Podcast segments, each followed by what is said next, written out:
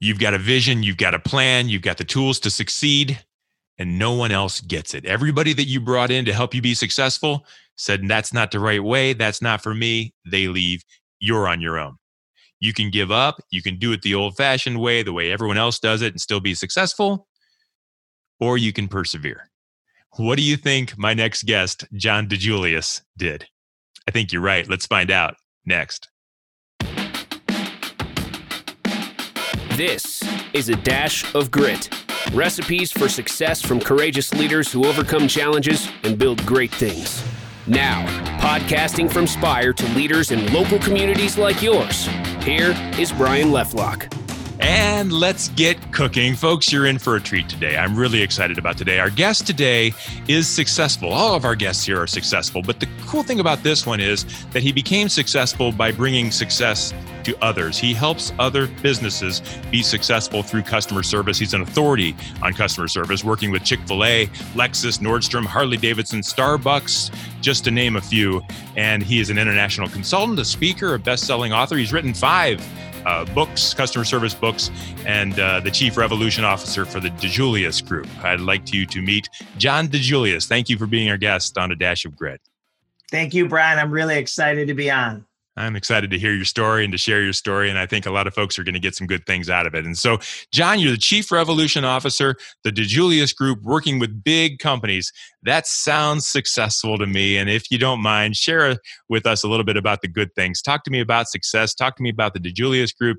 What's great in your world right now?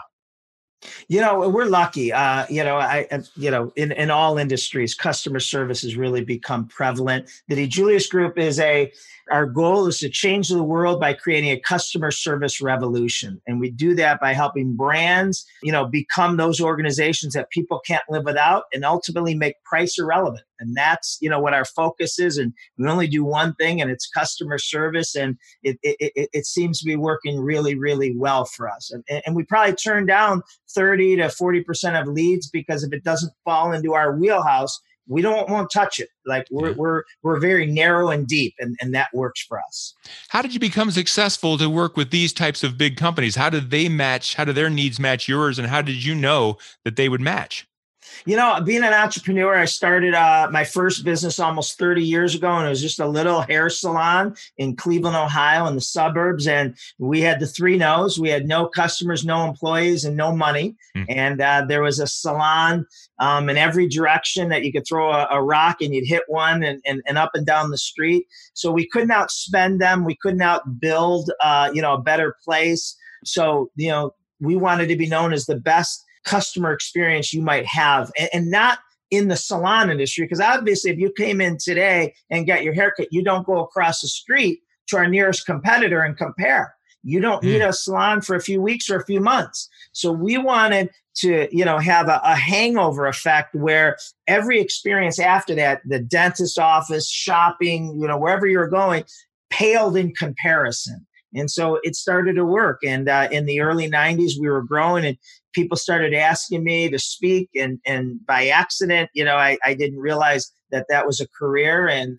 you know every time i did two or three leads came from it to eventually by the early 2000s that's all i was doing and and uh, got out of the day to day of the salon business. Mm-hmm. and so these other companies saw what you were doing heard your speaking and it, it just all made sense. And yeah and the so, books or or seeing me speak led to you know opportunities with them yeah. And so that's the Cinderella story, John. That's that's you yeah. you started one thing, it went great and people noticed and now it, you're this huge success. Now, I'm thrilled for you, but I also know that you're probably you might even be too humble to share some of the things.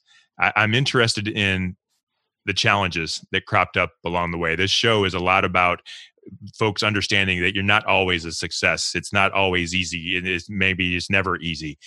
Tell me if you can, if you can think back to when things didn't seem like it was going to work out, when things looked a little dark on your way to success. Can you remember some periods like that in your life?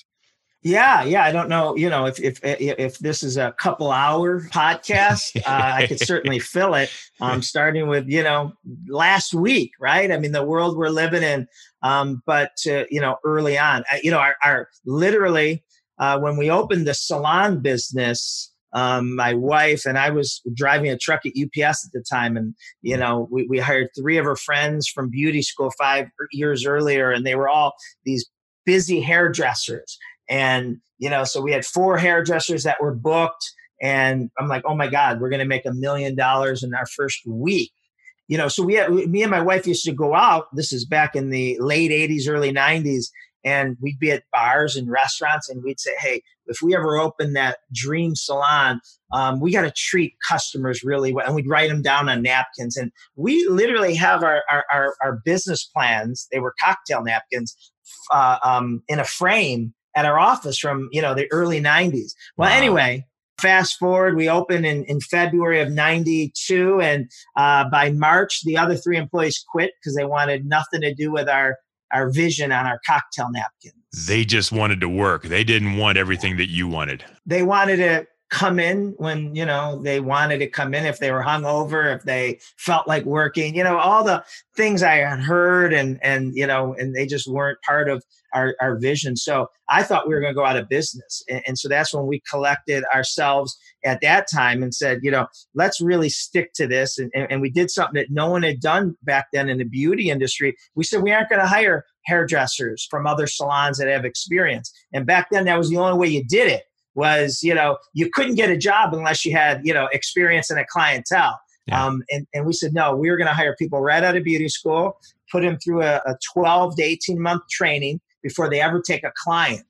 And while that took a little longer that exploded. And you know we would take young brian and say brian listen when a, a customer walks in you stand on your head and you're like okay um, because you didn't know any. You didn't have five years of experience. You said, "Listen, I know how to build a clientele," and you know, so our culture was really, uh, you know, specific, and the experience was number one. And then that just opened the doors, and we started exploding and opening up multiple locations. But um, that was just the first of many, many landmines that we stepped on.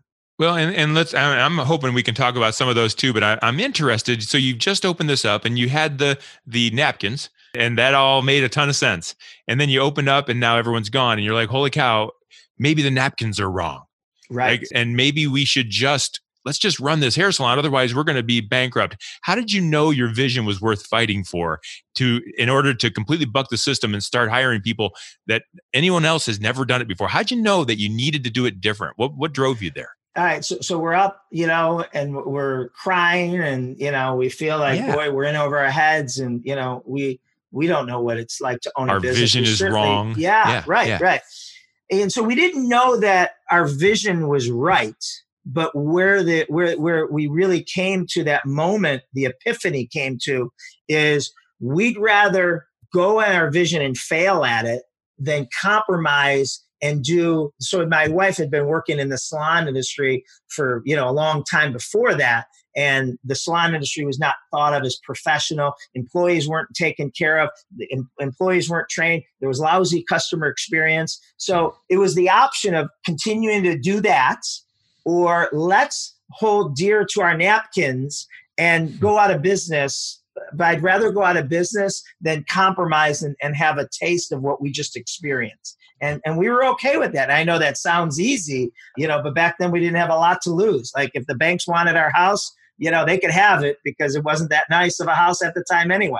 Yeah, and, and so and so you've got the vision. You held on to it. You're like you're going to Frank Sinatra this thing and do it your way, win or lose. Right. When you brought the folks in with the new idea, and everyone else looked at you and said, "You're crazy. What are you thinking?" Which I imagine would happen. Did was that a quick fix, or did even that step hold some minds that you're like, holy cow, this isn't working either? Or did it just automatically start to click for you? You know, it just started clicking, you know, not the sales, you know, didn't happen overnight. It would have been easier to cheat and hire people with a clientele, which would have brought in sales right away. Mm-hmm. But, you know, we, we resisted that. But what happens, we would get these young, energetic people that that our napkins resonated with them and it was like those early years of Steve hmm. Jobs and working 24 hours a day and and eating pizza on the the floor and trying to figure out how we could do it better and different than anyone else and you know just having that that core people that still work with us today um, 30 years later and and they be the grandparents and say you don't know how lucky you had it because when we worked here and we started we had to you know and now you know people have nicer benefits. They have benefits. You know our employees didn't have benefits back then. I mean you know the benefit was just that you know you could you could come and uh, come in the door and work yeah, and I'm going to guess. I'm going to go out on a limb here. I could be completely wrong, but I'm betting you had the napkins, you had the vision. Now you needed the employees. You didn't advertise for them, did you? They just found you. Is that right? Yeah, so employees would, would, would you know, they, they, a lot of times they'd be customers, right? Because yep. they'd love what was happening, and there was a pulse, there was an energy, awesome. and and and and that's one of my favorite words is energy, right? Like mm-hmm. like I think our energy introduces us before we ever say a word, right? When you walk into a room, when when you you know you meet someone, the eye contact, whatever that may mean, and so a lot of times it was employee family members, employee best friends, and and customers who just said, I love coming in. Like if I could get my haircut once a week, I would because it, there, you give me a bounce in my step that I don't get anywhere else. And like that, all of a sudden, that helped clarify our vision. That's what we need to do. We give bounce in people's steps. Yeah, we don't sell and, haircuts. Know, we do the we, right. we improve your life. We make you happy. Yeah, yeah.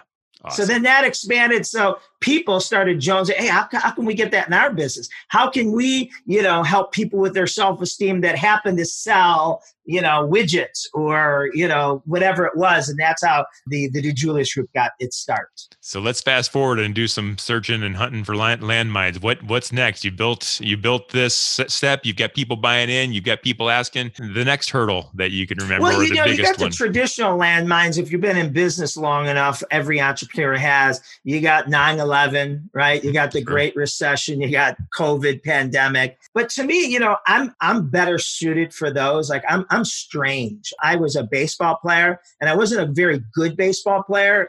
I played in college, but I was I was below average, okay? Mm-hmm. But you know, uh, people wanted me up in the ninth inning. I was a clutch player but you, you, probably didn't want me up in the first or fourth or but when the game was on the line and i'm kind of like that in a business in a strange way i like when i'm fighting for survival. Like everything slows down and becomes crystal clear while everyone else is panicking. So the natural crisis doesn't necessarily hurt our business like it does others and, and we don't do better in recessions, okay? But I prefer a recession because our co- competitors are so much worse. Yeah. They start making knee jerk reactions. I always say that a recession is like a business enema and it does a cleaning of shitty businesses that shouldn't have been in it. They were just taking advantage of a great economy.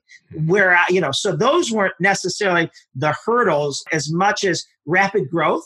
And rapid growth becomes intoxicating and rapid growth uh, compromises your customer experience and employee experience. So what i mean by that is early on uh, when we have you know 10 or 15 employees and we need a new receptionist or we need a new consultant or whatever we'd interview 20 people to find the perfect person.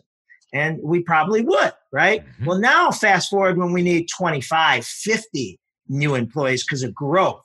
Right. Well we're interviewing 52 and and the reason why we interviewed the two extra was because two didn't want the job, yep. right? So now we hired Brian, um, not because he was the best, he was best of the candidates that applied, right? Yep. Not to mention that we're ignoring the C minus player that we've been having allowing sticking around for the past three years, but we're growing. I can't yeah. have less employees. I need more. I need people with blood in their veins. Yeah. Right. Right. And what ends up happening is anytime you compromise your culture for sales, you lose, you know, you lose the sales long term because now, you know, people are quitting because they don't like who they're working with anymore. It's not the place they started or, the, or, or, when you started with them or, you know, the midnight pizza, you know, eh, eh, you know brainstorming, you know, and, and, it's that coyote ugly. You wake up and you're like, who are these people? Like, I don't even like coming to work anymore. Yeah. And, and that's a hard thing because we all want to grow you know growing eh, you know is is that false indicator that we're successful but then you wake up with a bunch of people that you didn't want to go to battle with. And so do you find yourself in crisis mode and slowdown mode when things go things are going great and you find yourself waking up with coyote ugly and holy cow. Does that then become a crisis? And then how do you deal with with that? You've got rapid growth and you're slowing down. How do you how do you put that? And together? it's hard. It's hard because you know you got opportunities, yeah. and you know your reputation or whatever. A book comes out, more people want to hire you. And but if I send this person out, that that's not going to be the greatest representation. So what we've learned is I'd rather say, no, we're at capacity right now. That almost makes you, the potential client, want us more mm-hmm. than say, yeah, we got someone for you. Um, and, and we hold our breath and, you know, see, see if that works. Yep. And it's hard. It's hard, you know, to turn away quarter of a million dollar contract or whatever it may be. Um, it's all relative, but you'll, you, that'll be a one-time quarter of a million dollar contract. They won't renew, and they're going to be doing brand terrorism to you and about you. So, you know, when you realize the long term losses of the short term gains, you hopefully become disciplined and start making the right decisions. And that's hard. And, and every landmine I've stepped on is it, I go back to that where I compromised. I I made excuse. Now Brian's really a good. I know he has a bad attitude, but he's going through problems. Yeah. You know, that's just me kidding myself because I didn't want to, you know, let Brian go because he was, you know, bringing us in money or whatever that may look like. So, you know, that's it. And the other area, of the landmines that I've stepped on personally, it, it, professionally, but personally, is I'm really good at being the underdog. Um, but when I think I've made it, I think I'm entitled, I think I've earned it, um, I, I start having shit happen if I get one too many standing ovations or I read one too many, you know, reviews that say, you know, the book's great, John's great, I could get full of myself. And what happens then when you're full of yourself? What what goes wrong? I, I start getting culture issues. I start, you know, getting too big for my britches. You know, mm-hmm. someone will say, you know, our client went, I'm not doing that. Are you kidding me? Like, I don't say it, but I, I insist, you know, I, I, I will, you know, do they know who I am? Right. That type of, you know, ignorant stuff that, you know, w- w- you know I don't know if anybody else can be guilty of. So I got to remember, you know, I like when I'm fighting from behind. I like when I'm the underdog. And I think, you know, we're not supposed to do this. My team likes that. Um, and, and, and, you know, and, and, and the other thing is, you know, there's no such thing as a self-made man. Right. Um, you know, I don't care where you came from uh, you know, I, it, it takes so many people to make me look good.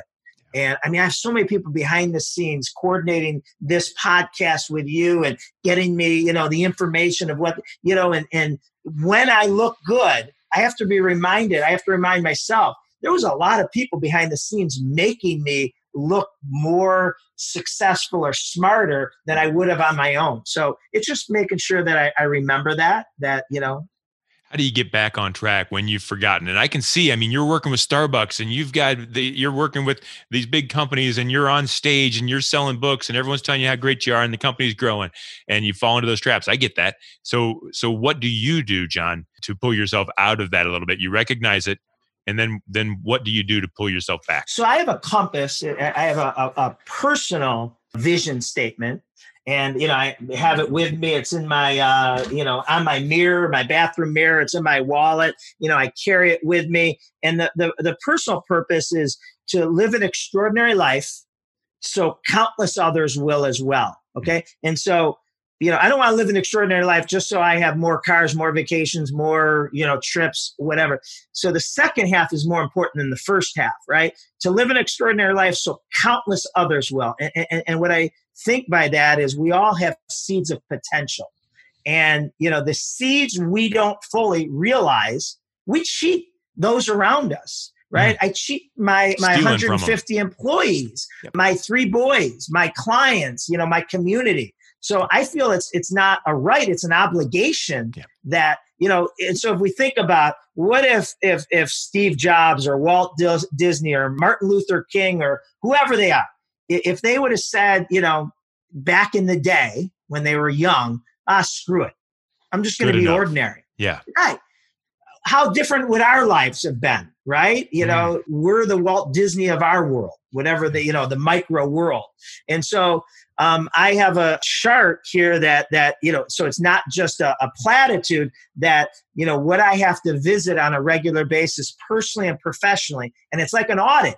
And when I'm not, when I realize I'm not living an extraordinary life, which is more than I like to admit, I can go to this list and see where I'm deficient right? I'm not hanging out with the people that inspire me. I'm not feeding my mind with healthy podcasts and, and inspirational things. You know, whatever that means, I'm not getting a good workout and I'm not eating well. I can immediately see and and hopefully that gets me back on track. Yeah. Yeah. And so you don't have just a plan for your business or for other people's business. You've got a plan for yourself and you're living it. And you've probably got people there too who are saying, Hey, John, hey, check a look at your list. You're, you're getting a little bit yeah, uh, saucy yeah. there.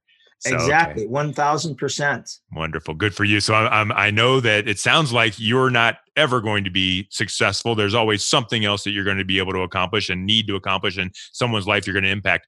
What is next for John, and what's next for the DiJulius Group, and and what what hurdles do you see in the future that you need to overcome to get to that next level of success? What grit are you going to have to show soon? You know, I, I just think, you know, we're not repeating it, making sure that, you know, I and, you know, my three boys behind me are proud of me and I'm a good role model, not by what I say, but, but what they see me do. Um, that's, I think, is what my, you know, biggest, you know, all of our biggest role is, is producing, you know, kids who become good, good people that you know make a positive impact on society. Um, the DiJulius Group is going well. Uh, we are uh, you know growing. We're, we're, we're, you know right now we're having our events virtual and we're in that space and it's working out really well. We are starting a, a CX coaching. So it's like EOS, it's like Sandler, mm-hmm. um, where we're licensing our methodology to coaches so they can go out because I told you our, our, our purpose is to uh, change the world by creating a customer service revolution. And the DiJulius Group, it, you know, can only do so much of that. Can only touch so, so many people. Right. So we're hoping to have these coaches all over the world that can help you know do that with with companies fantastic good for you yeah that'll just expand eh, eh, expand your reach and allow you to impact the world even greater that's our good. goal good for you. And so if if those folks perhaps uh, coaches people who want to know more about customer service people who want to know about you the DiJulius group they wanted to reach out to you and i can't imagine right now that someone doesn't. Um, how would they go about doing that john? The thedijuliusgroup.com okay. thedijuliusgroup.com and if they need to you know email me ask me a question john at thedijuliusgroup.com okay Fantastic. And I hope people will. I tell you what, there's so many folks. Uh, you know, what I've learned the most out of this is that you've got a vision, you've got a dream, you've got a personal expectation for yourself. And that is to impact others. And you're just not going to let anything stop you, even the failure and the pitfalls along the way. And I hope that that's motivating for folks listening. And I really do appreciate your sharing the story. Thank you, Brian. I appreciate you having me on. Thank you for being on the show. I am uh, thrilled to bring you Dash of Grit. It's brought to you by Spire. You know, a lot of businesses, and we just talked about it, they struggle to get to that next step, through that next hurdle, over the next ceiling. And uh, Inspire wants to help you do that. So we like to help uh, small businesses, medium sized businesses grow through the problems that come through. And so we do that by showing some extra grit for your company. If you're interested in the things that Spire Advertising can do, please let us know and visit our website, spiread.com. If you do click the contact sales button, I will answer and I'll be thrilled to. I'm Brian Lefelock. I'm the Director of Sales at Spire. Thank you again to John DiJulius, Chief Revolution Officer. I love that title at the DiJulius Group. Thank you for being on Dash of Grit. This has been a Dash of Grit. It's an acquired taste. We will keep cooking and do this again. Thanks for listening. This is a Dash of Grit. Recipes for success from courageous leaders who overcome challenges and build great things.